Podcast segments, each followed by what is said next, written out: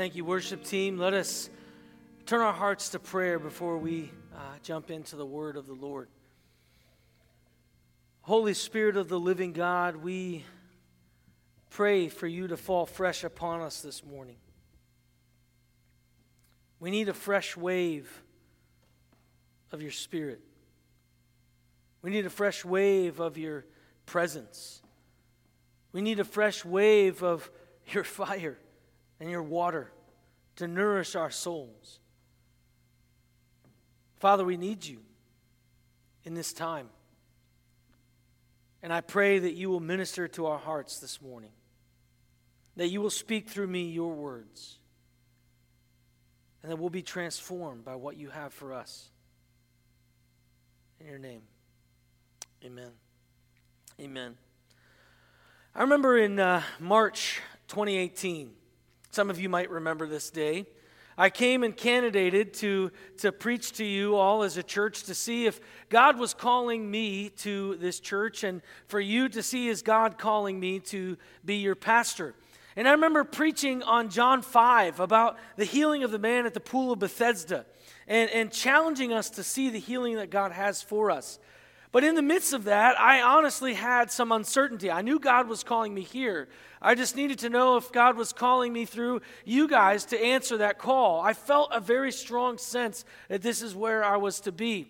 But in that uncertainty, there's always that question Am I hearing right? Am I hearing wrong?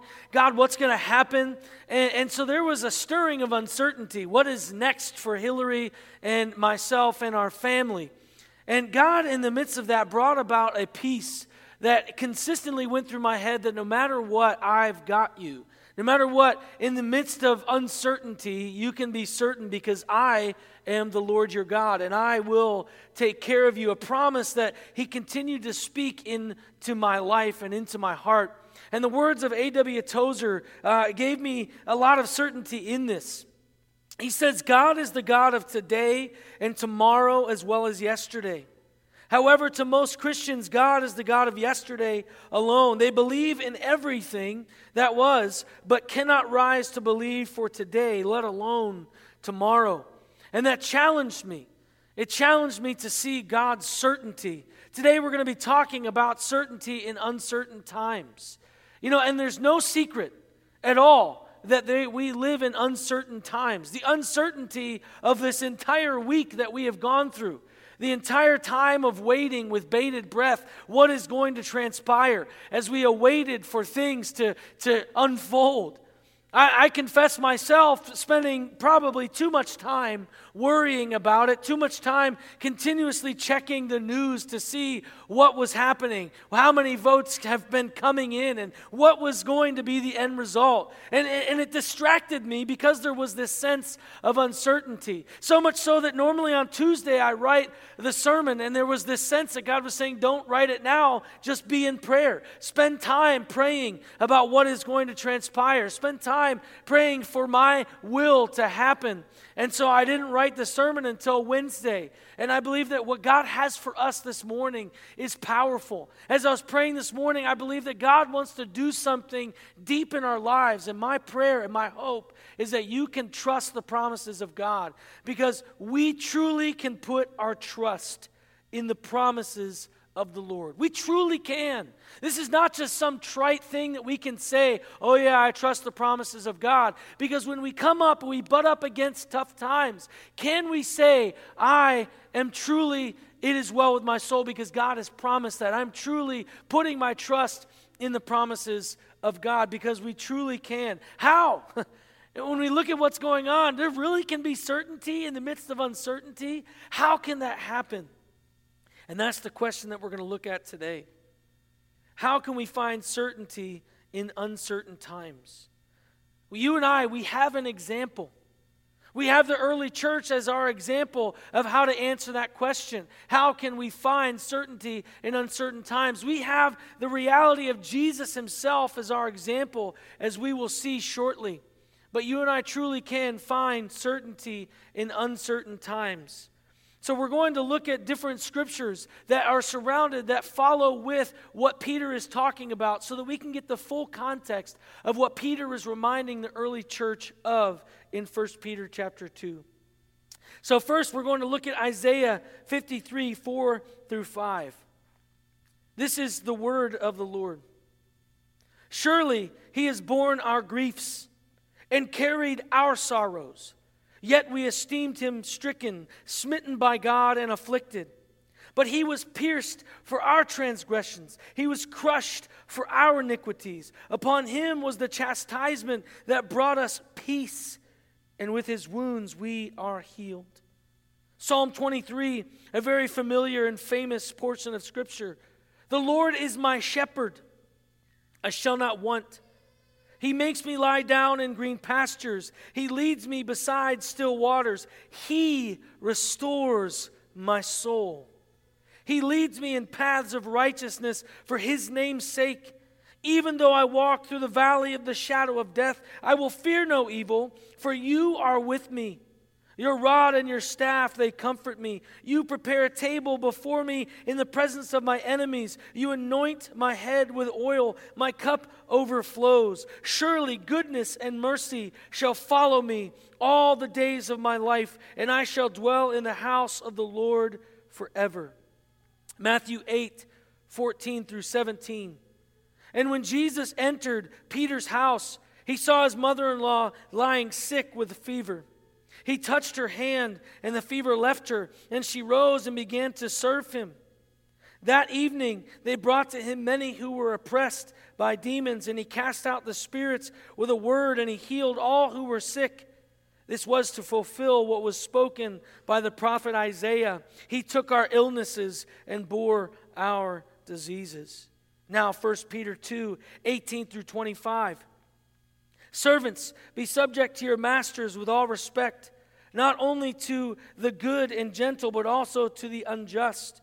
For this is a gracious thing. When mindful of God, one endures sorrows while suffering unjustly. For what credit is it if, when you sin and are beaten for it, you endure? But if, when you do good and suffer for it, you endure, this is a gracious thing in the sight of God. For to this you have been called, because Christ also suffered for you, leaving you an example, so that you might follow in his steps. He committed no sin, neither was deceit from his mouth. When he was reviled, he did not revile in return. When he suffered, he did not threaten, but continued entrusting himself to him who judges justly. He himself bore our sins in his body on the tree, that we might die to sin and live to righteousness. By his wounds you have been healed. For you were straying like sheep, but now returned to the shepherd and overseer of your souls. The overseer of your souls. I believe that this morning, as we look at these passages, specifically the passage of hope that Peter gives, that we're going to find four anchors that we can anchor our life to in order to find this beauty of certainty in uncertain times. And the very first anchor that we see in our lives is the anchor of that of following.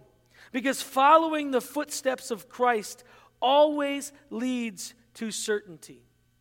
Following the footsteps of Christ always leads to certainty. It's no surprise to us because we have this past view of what was happening to the early church. It's no surprise to say that they were living in uncertain times. We talked about this a little bit last week, where at any moment they could be murdered for their faith. At any moment they could be arrested. At any moment they could be beaten for believing in Jesus Christ. But Peter encourages them to follow the example of Christ in the midst of that uncertainty, that they can anchor themselves in the truth and the reality of Christ's example. Jobes, a commentator, says Peter's call is to suffer unjustly, to suffer even though one has done nothing to provoke or deserve it, simply because one is a Christian. The challenge of the call doesn't stop there. Peter further exhorts the Christian to keep in doing on keep on doing good even when unjustly suffering. This is a tough call.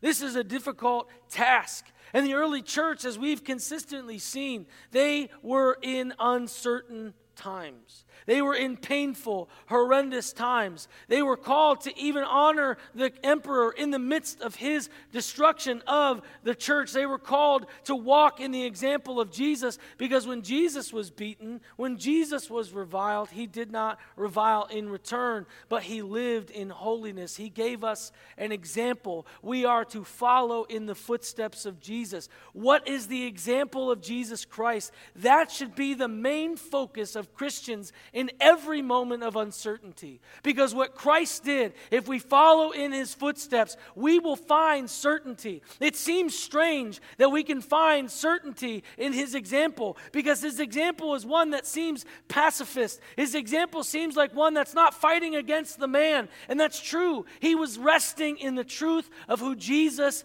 er, of who his father was, and we are to follow in the footsteps of Jesus Christ. I love this picture.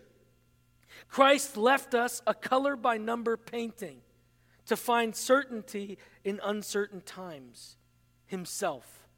Now, let me explain that. A commentator, as I was reading it, this popped off the page to me. He said the word Peter used for example could also apply to an artist's sketch to be filled in. Or another way to think of it, a color by number painting. The Greek word hippoprogrammus means model, pattern, to be copied in writing or drawing we see that Christ has left us a color by number way to live. Are we coloring outside the lines?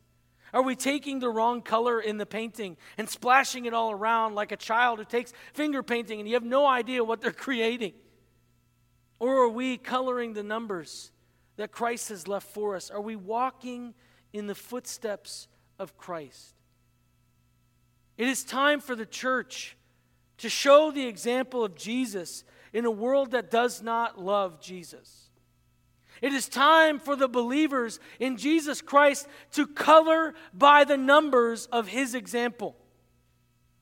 He has, we see, four gospels of his life we see ways in which he entrusted himself to the Father. We see ways in which he was all dependent upon the presence of God. We see ways in which he did not revile when reviled. He loved those who persecuted him. He cared and prayed for those that he disliked and who disagreed with him. He spent time on his knees for them. He did not spend time yelling and screaming and telling the disciples to do the same thing. He spent time loving and praying for those. Even while he was dying on the cross, he prayed for those who were persecuting and murdering him. I'm not saying the example of Christ is easy, but I am saying it is important that we color by the example of Jesus Christ. The believer can follow Christ's footsteps, but only through submission to the Holy Spirit. You and I must, must submit to the Holy Spirit. Too often we want to submit to our own ideas. Too often we want to submit to our own agenda, but many times our agenda does not match the agenda of the Holy Spirit. We must submit to the Holy Spirit. We must ask Him to empower us to follow the footsteps of Christ because I don't know if you've noticed, it is really, really hard to follow Christ's example. Even though we have a color by number painting, many times we're like, I don't like that color. I want a different color right there. I want to change what that looks like. I don't, I'm not a fan of this picture. But we must. The first anchor that you and I must add to our lives is the anchor of following. If you want certainty in the midst of uncertainty, we must follow Christ's example. Peter exhorted the church to follow in Christ's footsteps, and we know that they did. And as they followed Christ's footsteps, what happened? The church grew. Do you want the church to grow? Do you want Christ's power to overwhelm our nation? Do you want to walk in certainty in the midst of uncertainty? Follow Christ's example. It is abnormal. It is weird. It is not the way the world would expect us to respond, but we must follow the example of Jesus Christ. In this passage, I said that he gives us four anchors. The first anchor, in order to find certainty in the midst of uncertainty, is to follow the example of Jesus Christ. And the very next anchor, the second anchor, is that of entrusting. Because leaving everything in the hands of the Lord leads to certainty. Leaving everything in the hands of the Lord leads to certainty. Maybe you're a lot like me in the fact that you really like control. And when you're out of control, when you don't have the control of things in your life, or, you know, the, the, this whole pandemic has proved to us that we have no control. Many people have lost their jobs. Many people are wandering through what is next, what's going to happen. But when we entrust everything into the Lord's hands, we can find certainty. The truth is that you and I do not have control. The truth is that you and I cannot control the painting by numbers because God has set it in place. God has already made it and said, This is what to do. Are we entrusting ourselves to the Lord? Are we entrusting ourselves to the Lord? We have to. Because if you entrust yourself to yourself, it's going to be a mess. If you entrust yourself to who sits in the Oval Office, you will be disappointed. If you entrust all of your faith and all of your, your strength and all that you have in the reality of our economy, you will be disappointed. You will not find certainty in those things, as we have found this week. We will not find certainty in anything except when we entrust ourselves to the Lord. Jesus, who had every right to arrest control, did not. He entrusted himself to the Lord. One commentator says believers are not left to face suffering solely in their own strength, which might well prove inadequate. I would change that instead of saying it might well prove inadequate, I will say that it is inadequate.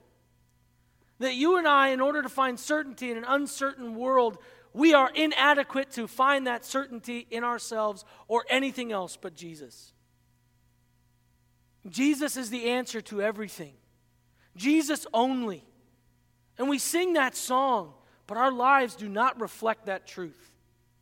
We are not entrusting everything to the control of the Father because we are addicted to control ourselves.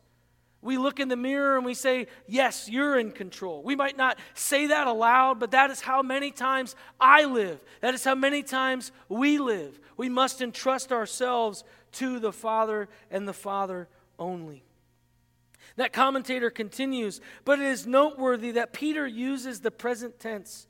God, he says, judges justly. At all times and in every situation, God's discernment is perfect and his verdict just and true. Because Jesus himself entrusted himself to him who judges justly. You and I cannot judge justly. You and I cannot judge without bias. We must entrust ourselves. If Jesus himself needed to entrust himself to the Lord, how much more do we? How much more do we? This has been a challenge to me because, again, I have felt the uncertainty of these uncertain times. But these words of Peter have, have helped anchor me into the reality of finding it. A.W. Tozer says, and this is point number six as we give ourselves to the Lord and trust Him through the bad times, we finally come to see that what God was doing was something we never imagine. God turns all things for good. That's a promise. Remember, point number one is that you and I can, in fact, trust the promises of God. All things can be turned for His good. I believe that the church is being set up for growth. I fully believe that. Are we ready for that moment? God is preparing us for the end. Are we ready for the end? Are we prepared? Constantly, the disciples said, Be ready. They said, We'll never know when it's coming, but we must be ready. We'll never know when it's coming. It could be 100, 200, 300 years, but Christ will return. His work is not yet finished. We can be used to finish His work and see the global reality of people coming to Jesus. Are we entrusting ourselves to Him? Are we anchoring ourselves in Him?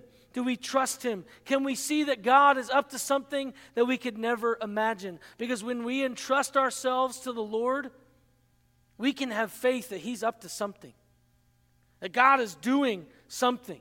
It might seem like He's been powerless, it might seem like He's stepped back, but I guarantee you 100% that you could take this to the bank that He has not stopped ruling, He has not stopped reigning.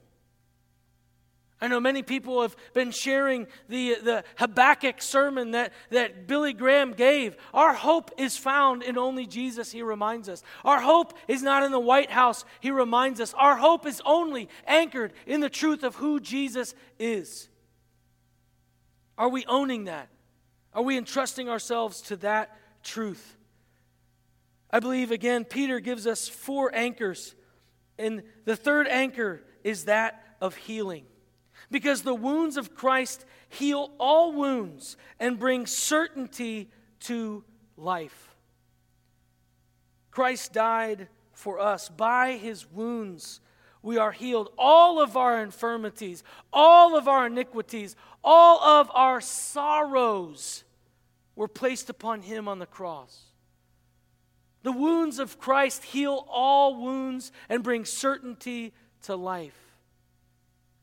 We can live for righteousness and die to sin because He has healed our hearts. He has healed our souls. He has restored our soul. As we see in Psalm 23, He restores our soul. All His wounds cover all our wounds and bring certainty to life. Because the certainty of the cross breaks the power of uncertainty in our lives.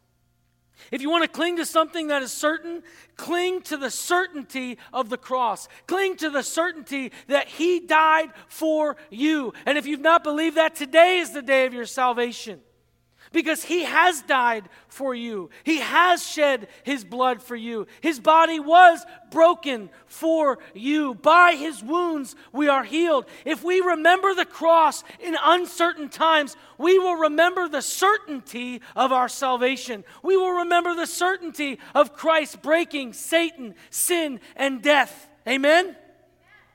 By his wounds we are healed. It is about Jesus. It is about Jesus only. That is what the Bible is all about from the beginning to the end. The one name that reigns and rules is Jesus.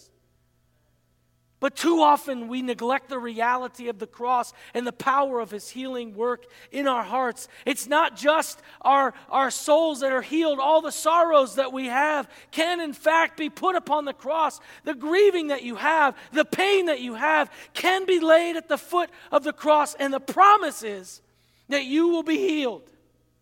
That you will find healing from your sorrows, from your iniquities, from your infirmities. The certainty of the cross breaks the uncertainty of our lives. Tozer once said, When God leads us to do something for Him, He will always empower us to do it. When we lay down our sorrows, He says that that is what we're called to do, and He will empower us to do it. And He will empower the healing in our lives. Now, this isn't just healing for our hearts it's not just healing for our iniquities. It's not just healing for our soul. It's not just healing for our sorrows. It is also a promise of the, the children of God to find healing in their bodies. To find healing in their bodies. Simpson stated this phrasing in Isaiah and Peter must mean physical redemption through his agony as our substitute. It is a promise of Scripture. It is something that we own as a body of believers in the CMA, as a denomination. We claim this as what, what Bailey used to call, Ken Bailey used to call the, the reality of the children's bread. That you and I, because of the wounds of Jesus Christ, can have physical healing as well. This passage talks about the infirmities, the iniquities, the sorrows all of that can be healed. And we can be certain. Now, the healing we want is not always going to be the healing that we get. Because God knows better than we do. But there is the truth of healing. Now, the name it and claim it healing has it half right. Because we can claim healing in the name of Jesus Christ. But we can't name the healing that we want. He's the one who names it. But as a body of believers, we believe in Scripture that it says we can claim the healing that God has for us. And many of you, in your hearts and in your sorrows, you need healing this morning. Some of you in your bodies need healing this morning. His wounds bring healing. By his wounds, we are healed. Claim the healing He has for you. Don't try and name it, but claim that He has healing for you. And it might not be the healing you want, but it is the healing you need. The fourth and final anchor is that of returning. Because certainty is found in returning to the shepherd. Peter reminds them For you were straying like sheep but have now returned to the shepherd and overseer of your souls. Listen, in times of uncertainty and in times of pain, we will be tempted and we will stray from our shepherd. Because we will try to arrest control. We will try to put our hope in, the faith, in our faith in other people, in other things. But in order for you and I to find certainty in uncertain times, we must return to the shepherd. Look at what the, the, psalmist says. David says, He restores my soul. It is the presence of the shepherd that brings me peace. It is the presence of the shepherd that brings me the calm of still waters. That's not just something that David said flippantly. It's not just something that he said was just for him. That is a passage that also you and I can own and say, It is the presence of God that brings me restoration, the presence of God that brings healing, because the Lord's presence is the only place to find certainty in an uncertain world. Our comfort, our peace, our certainty is found in the presence of God. And many of us have been distracted this week by uncertainty, myself included. Many of us have strayed away from the presence of God and began to live in anxiety, began to live in fear, began to live in this, this question of what's going to happen. But the reality is this the promise is that it really doesn't matter what's going on around us. What matters is that we return to the presence of God because in the presence of our enemies, we can find peace in His presence. The promises of God are real. The promises of God were not just for yesterday, they're for today. They're also for tomorrow. And my challenge is that we will come to the foot of the cross that we will pour out our sorrows, that we'll pour out our fears, that we will grieve at the foot of the cross, release the pain and the sorrows that we have, and put them upon Him, and claim the reality that He brings healing to our hearts. And so I want to challenge you. I'm going to pray, and then the worship team is going to come back up, and we're going to sing. If you have sorrows, if you have iniquities, if you have pain and anxiety and fear that you need to put at the foot of the cross, come up here and do it today. Don't allow that uncertainty, that fear, that anxiety to control your life any longer. It may have happened for a week, but you can release it now. You can entrust yourself to the Lord. You can follow the example of Jesus Christ. You can submit to the Holy Spirit. And so, whatever has been going on inside, it might have nothing to do with the election. It might have everything to do with the pain in your body. It might have everything to do with the wounds of broken family. It might have everything to do with fear and anxiety of what's going to happen next because of the pandemic. It doesn't matter what it is. Come and lay it down at the foot of the cross. Because the certainty of the cross breaks the power of uncertainty in our lives. May we decide today to return to our shepherd, find healing in the wounds of Christ, entrust everything we have to him, and follow in the footsteps of Christ. If God is calling you to lay something down at the cross, do not leave today without doing it. Come to the foot of the cross. And the altar is a symbolic place for that, but you could also do it in the pew and have someone pray with you and have someone pray over you. But if God is moving you as He moved me this morning, please come. The power of the cross breaks the uncertainty in our lives. Let's pray. Father, we love you. We thank you that you love us despite us. We thank you that you love us enough to heal us as your children, that we are promised that you will bring a healing it's not always going to be the healing that we want. It will always be the healing that we need. But no matter what, we all need healing. And the cross promises us that we will find by your wounds we are healed. That you have taken our iniquities, that you have taken our sorrows and our infirmities.